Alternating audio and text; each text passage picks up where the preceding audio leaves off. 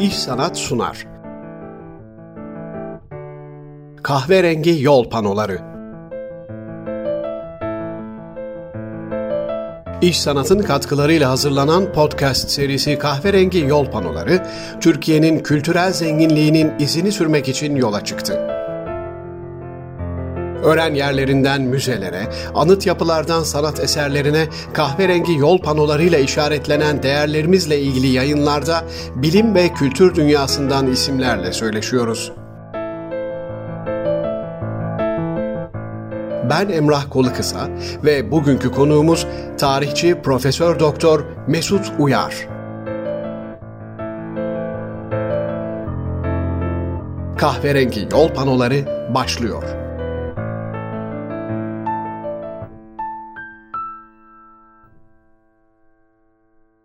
Kahverengi Yol panolarında konuğumuz Profesör Doktor Mesut Uyar. Hocam her şeyden önce çok teşekkür ediyorum. Bizi kırmadınız, katıldınız programımıza. Ee, teşekkürler davetiniz için. Ee, hocam şimdi sizinle biraz Kurtuluş Savaşı konuşacağız. Ee, Hatırlayacaksınız İş Bankası aslında bu konuda çeşitli sergiler açtı. En son geçen yıl bir asrın ardından İstiklal Madalyası e, başlıklı bir sergi vardı. E, orada çok güzel hatta İstiklal Madalyaları da toplandı ve sergilendi. E, ondan önce de yine İstiklal sergisi açılmıştı. 2019'dan beri aslında bu sergiler devam ediyor. Çünkü aslında Kurtuluş Mücadelesi'nin, milli mücadelenin de 100. yılını idrak ediyoruz bir yandan. Biraz onu konuşmak istiyorum sizinle. Nereden başlayalım? Şimdi tabii milli mücadele deyince, Kurtuluş Savaşı deyince önce bir e, Birinci Dünya Savaşı var öncesinde. O Birinci Dünya Savaşı'nda tabii çeşitli cepheler özellikle Çanakkale'de e, çok büyük e, e, kahramanlıklar e, vermiş e, milletimiz. E, daha sonra Birinci Dünya Savaşı'ndan yenik çıkmanın ardından tabii Mustafa Kemal'in de e, inisiyatifleriyle başlayan bir milli mücadele var. Şimdi biz burada baktığımızda acaba diyorum şöyle mi başlayalım? E, hem o sergiler eşliğinde de biraz onun ışığında da e, ilerleriz. E, ama isterseniz o e, tam o dönem bizim ve yakın coğrafyamızın e, hali nedir? E, neler yaşanıyor ve bizi e, bu Kurtuluş Savaşı'na, bu milli mücadelenin başlangıcına iten şartları isterseniz önce biraz e, konuşalım. Şimdi öncelikli olarak Osmanlı İmparatorluğu eğer Balkan Savaşları'nın başlangıcını alacak olursak 1912'den itibaren bir savaş halindeydi. Aslında Trablusgarp'ta Osmanlı-İtalyan Savaşı var. O 1911'de başlıyor ama o çok önemli bir kesimi etkilemedi. Sadece bir eyaleti ve buna katılan subay asker sayımız sınırlı. Her ne kadar Mustafa Kemal Atatürk ve bazı önemli komutanlar mesela Enver Paşa bu e, savaşa katılmış olsa da. 1912'den 1918'e kadar devam eden neredeyse kesintisiz bir savaşlar silsilesi var. Birinci Balkan Savaşı, İkinci Balkan Savaşı ve unutmayalım ki Birinci Dünya Savaşı aslında Avusturya Macaristan'la Sırbistan arasında bir üçüncü Balkan Savaşı olarak başlamıştı. Devreye Rusya'nın, Almanya'nın, Fransa ve İngiltere'nin girmesiyle bir dünya savaşına dönüşmüştü. Yani bizim coğrafyamızda kesintisiz devam eden, 6 yıl devam eden bir savaş var. Bu savaşta farklı cephelerde e, bazen zafer kazanan, bazen yenilen ama devamlı ağır veren bir Osmanlı ordusu var. Bu orduyu desteklemek için varını yoğunu seferber etmek zorunda kalmış. Ve e, özellikle Balkan Savaşları esnasında e, Avrupa eyaletleri işgal edilince binlercesi göçmen, mülteci konumuna düşmüş insanlar var. Yani bu savaşın 1918'de Mondros Mütarekesi imzalandığında gerçekten her açıdan bitmiş bir imparatorluk vardı. Mondros Mütarekesi imzalandığında Irak, Suriye, Arap vilayetlerin çoğu hatta Anadolu'ya bile girmiş bir düşman işgali söz konusuydu. Ee, Bulgaristan'ı yenmiş, ateşkesi zorlamış ve İstanbul'a doğru ilerlemekte olan bir itilaf devletleri ordusu vardı. İşte bu ortamda e, Mondros Mütarekesi imzalandı ve gerçekten herkes e, en üstteki liderinden e, en alttaki vatandaşına kadar herkes bir an önce barış istiyordu. Büyük beklentiler vardı. Wilson'ın 12. prensibi, Wilson'ın prensipleri çerçevesinde Türkiye'nin hak ettiği adil bir barışı alacağı inancı vardı. Hatta e, Padişah e, 6. Mehmet Vahdettin Osmanlı hudutlarının tamamen korunabileceğini bile düşünüyordu. Fakat e, Mondros mütarekesi sonrasında e, bir dizi e, Osmanlı İmparatorluğu işgale uğramaya başladı. Bir kere İstanbul fiilen işgal edildi 4 Kasım'da. Tabii. Ardından e, Suriye'deki İngiliz birlikleri e, Güney Anadolu'ya, Güneydoğu Anadolu'ya girmeye başladılar. Birbiri ardından müttefik e, birlikleri, subayları Anadolu'nun çeşitli yerlerine e, işte irtibat subayı vesaire adı altında oradaki idareyi, ulaştırmayı denetim altına almaya başladı. E, herkes büyük bir paniğe kapılmaya başlandı ve ne yapacağı sorusu ortaya çıktı. İşte bu süreçte, bu arayış sürecinde farklı farklı arayışlar oldu. İşte Birinci Dünya Savaşı'nda liderlik yapmış olan İttihat Terakki'nin liderleri Enver Paşa, Talat Paşa, Cemal Paşa çoktan kaçmıştı. Ee, iddiatçılar artık iddiatçı olduklarını göstermek, söylemekte zorlanıyorlardı. Çünkü savaşın günahı üstlerine e, çökmüştü. Hürriyet İtilaf Partisi ve diğerlerinin liderlik ettiği muhalefet e, bir karşı tarafa iddiatçılar bedel ödetmek istiyordu ama halk tabanları zayıftı.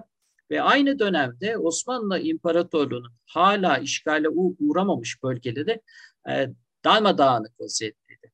Şimdi unutmayalım Osmanlı İmparatorluğu bir imparatorluktu. Milli bir devlet değildi.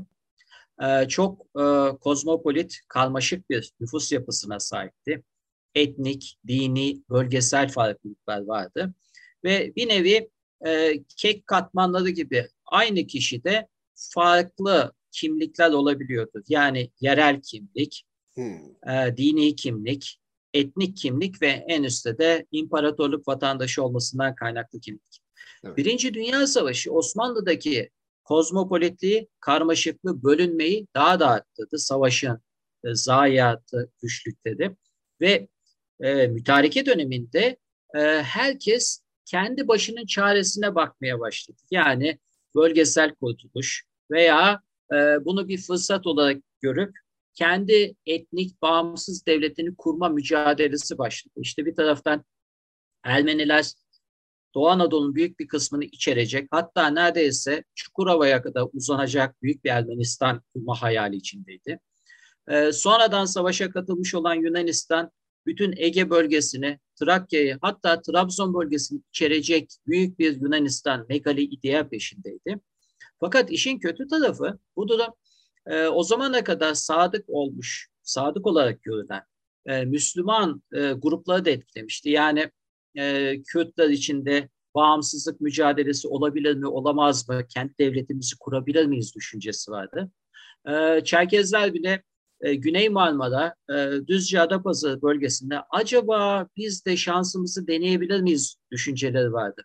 Ha, bunun dışında sadece Trakya'nın e, emniyetini düşünüp dernek kuranlar, sadece Doğu Anadolu için mücadele edenler ya da sadece bir il için, İzmir için e, Reddi İlhak Cemiyeti kurup İzmir'i korumaya çalışanlar var. İşte e, Kurtuluş Savaşı'nın zaten en büyük sıkıntılarından bir tanesi bu.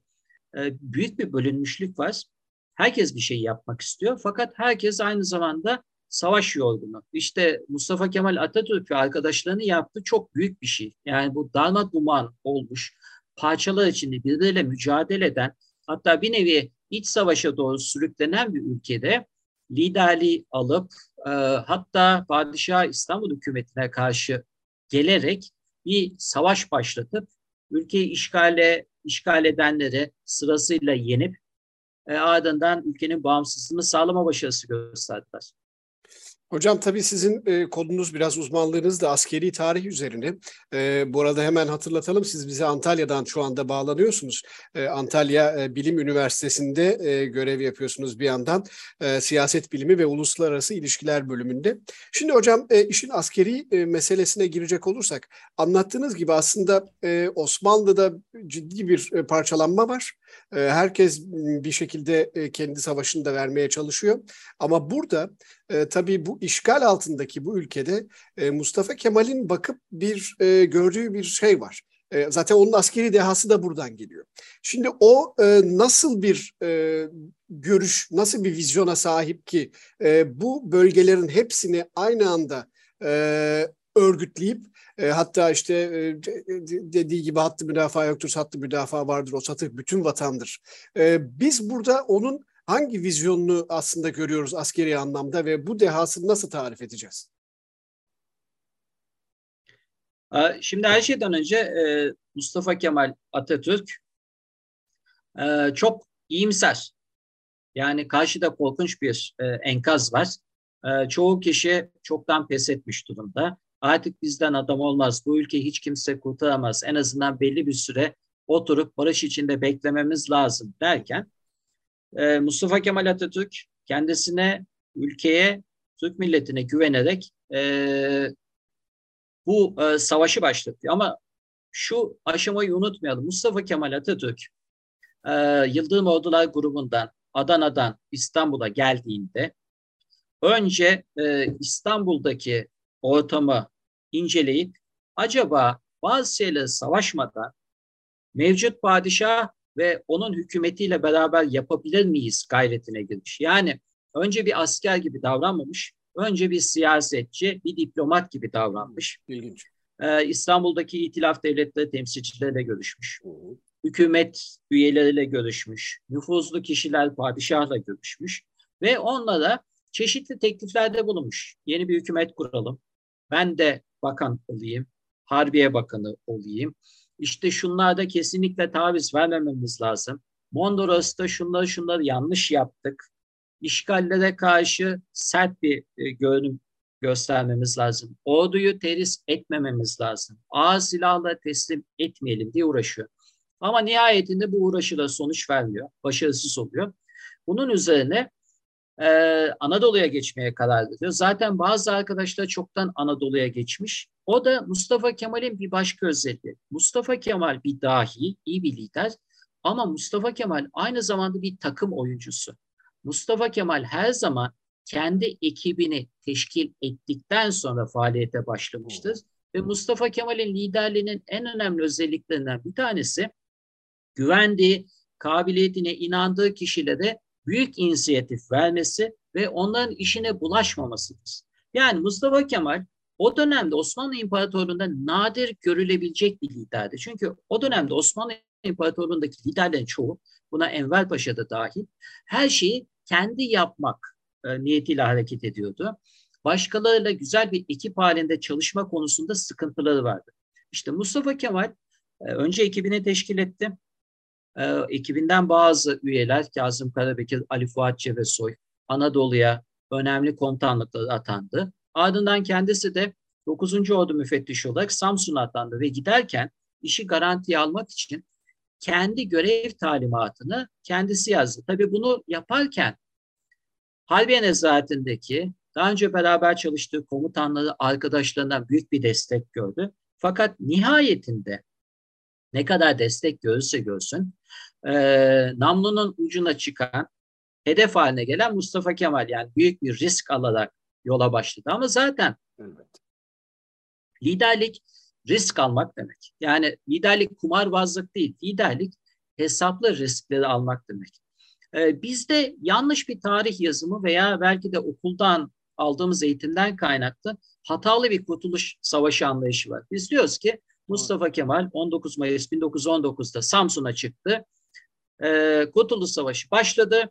Ondan sonra her şey iyiye ve güzele doğru gitti. İşte e, Amasya görüşmesi, Erzurum Kongresi, Sivas Kongresi, Ankara'ya gidişi, meclisin açılması, ardından muharebelerde büyük başarılar. Bu doğru değil. Aslında inişli çıkışlı bir süreç var. E, başarılar sağlanıyor.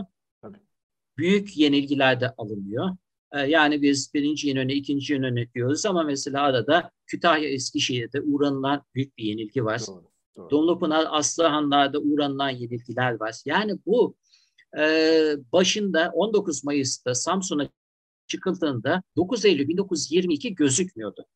Sürecin nasıl devam edeceği, karşılarına neyi çıkacağı bilinmiyordu ve unutmayın ki e, Atatürk Samsun'a çıktığında İstanbul'da meşru bir hükümet var ve Atatürk o meşru hükümetin askeri müfettişi olarak Samsun'a çıkıyor. Yani 23 Nisan 1920'de meclis açılıp Ankara'da yasal bir otorite oluşuncaya kadar meşru hükümet İstanbul'daydı ve ona karşı olarak Mustafa Kemal e, görev yapmak zorunda kaldı ve bu süreç içinde e, mümkün olduğu kadar durumu idare etmeye çalıştı, mevkisini, makamını kullandı.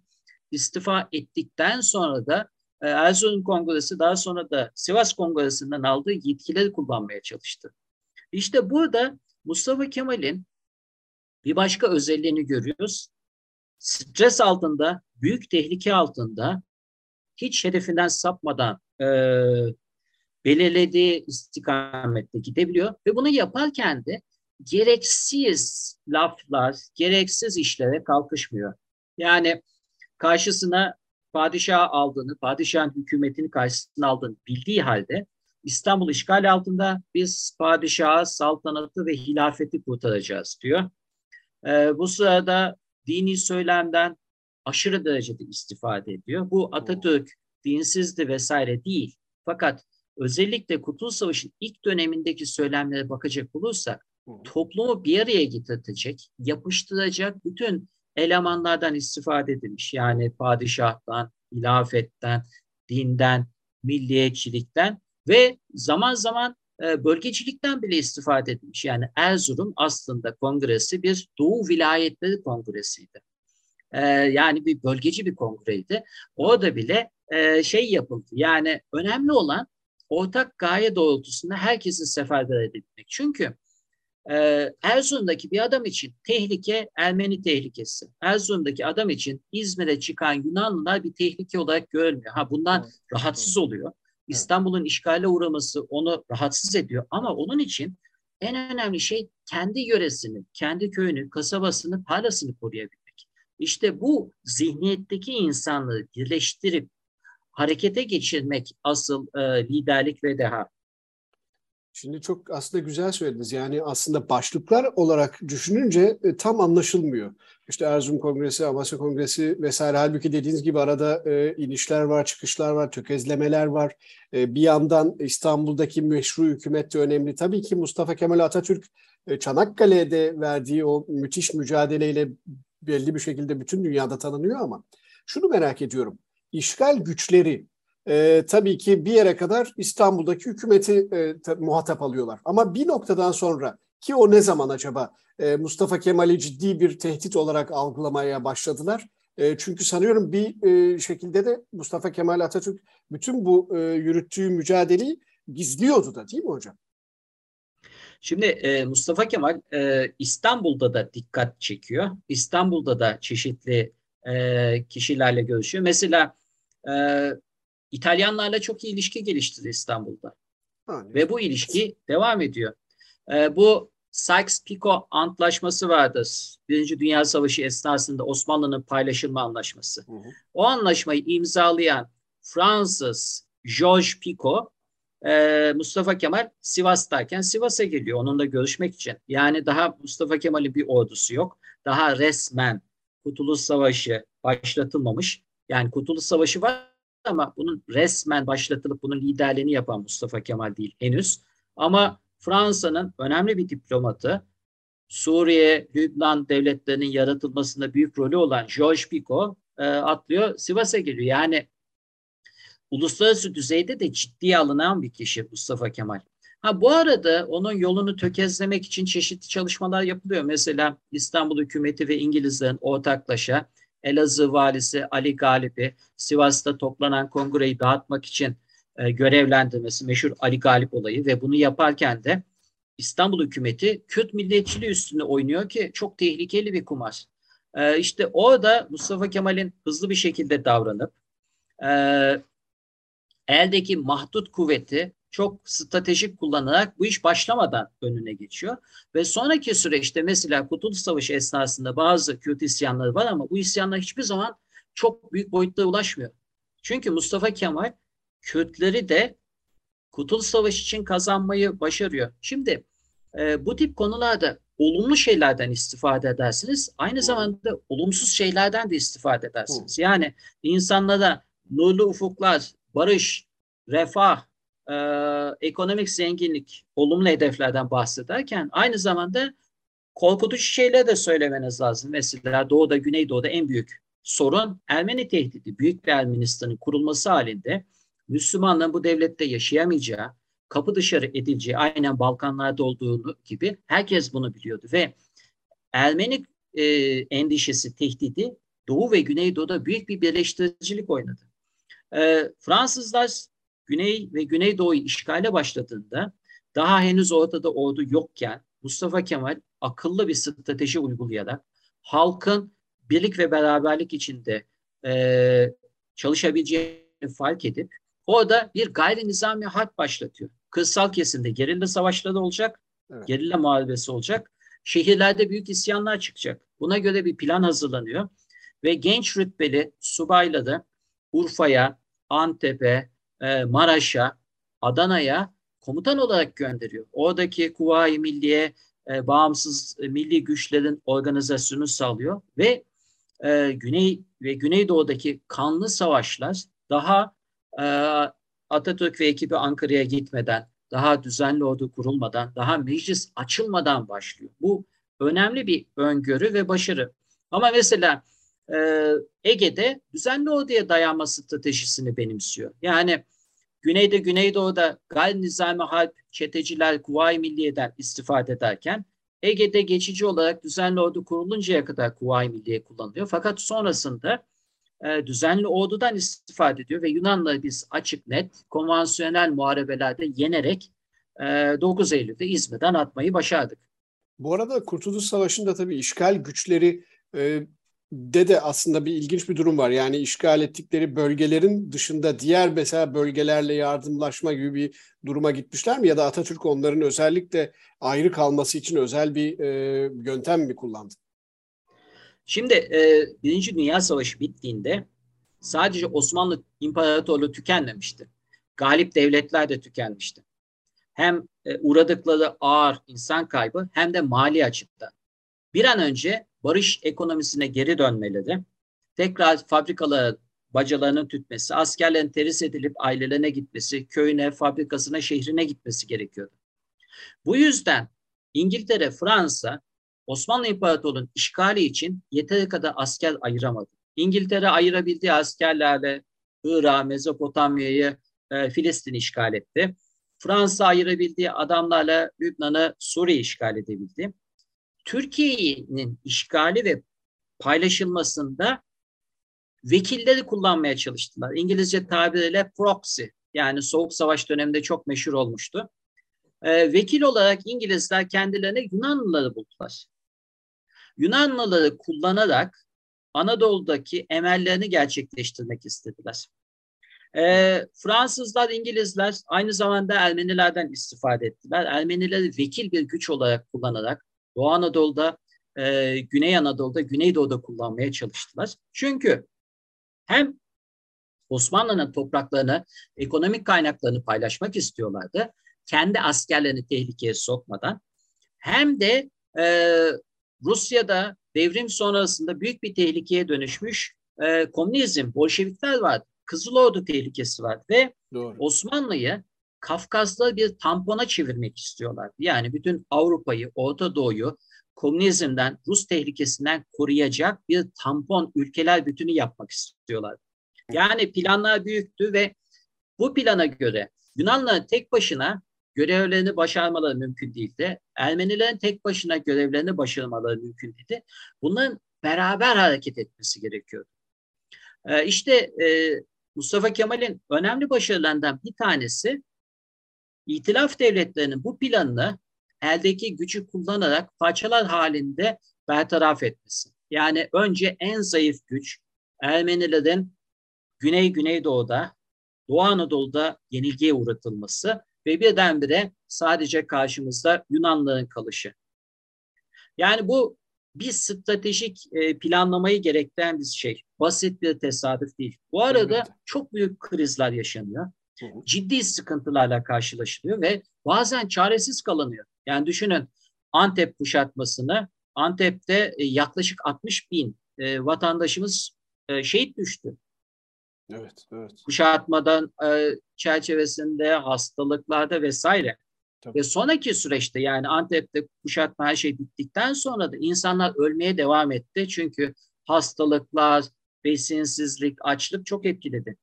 Adana yöresinde çok ciddi sıkıntılar yaşandı, ciddi yenilgiler yaşadık, galibiyetler kazandık. Fakat bunun bir insani bilançosu var. Hı hı. Yani e, Atatürk'ün liderliğin önemli taraflarından bir tanesi kendi sağduyusunu, e, soğukkanlılığını yitirmiyor.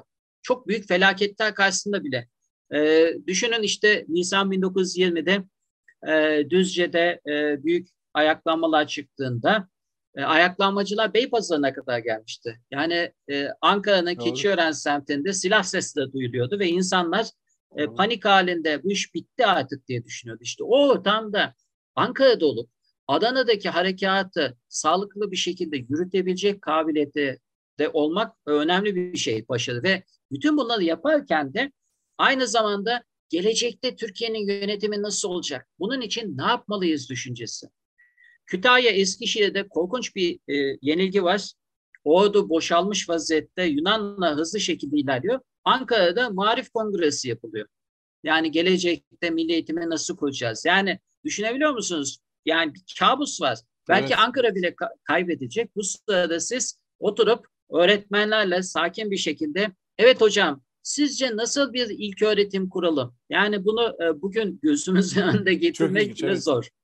Yani bir anlamda ben bitti demeden bitmez, bitmez demiş oluyor Mustafa Kemal Atatürk onu anlıyorum. Hocam bu en son İstiklal madalyalarına da e, çok önemli bir yer ayrılan sergide e, hep şunu düşündüm. Gerçekten o kısım çok da e, duygusal, çok heyecan vericiydi. E, orada e, bayağı bir e, aslında madalya toplanmış ama e, aslında kaç madalya verilmiş? Bunu biliyor muyuz tam olarak? Yani şu anki rakam 96 bine yakın. Oh, evet. 1926'da kanun çıktığında yaklaşık 120 bin kişiye madalya verileceği tahmin edilmişti. Fakat işte madalya kanununun geç çıkışı, üretiminin gecikmesi, bu arada önemli değişiklikler yapılıyor. Çünkü ilk madalya projesi o 1920 yazında başlıyor. O zamanki düşünce bir kahramanlık madalyası olarak düşünülüyor ve 1926'ya kadar İstiklal Madalyası muharebede emsallerinin ötesinde cesaret, kahramanlık, feragat gösteren veya cephe gerisinde önemli başarıları imza atmış kişilere veriliyordu. 1926 sonrasında İstiklal Savaşı'na cephede ve cephe gerisinde katılmış, disiplinsizliği görülmemiş herkese verilmesi kararlaştırıldı. Yani bir kahramanlık madalyasından savaş hizmet madalyasına dönüştü İstiklal Madalyası.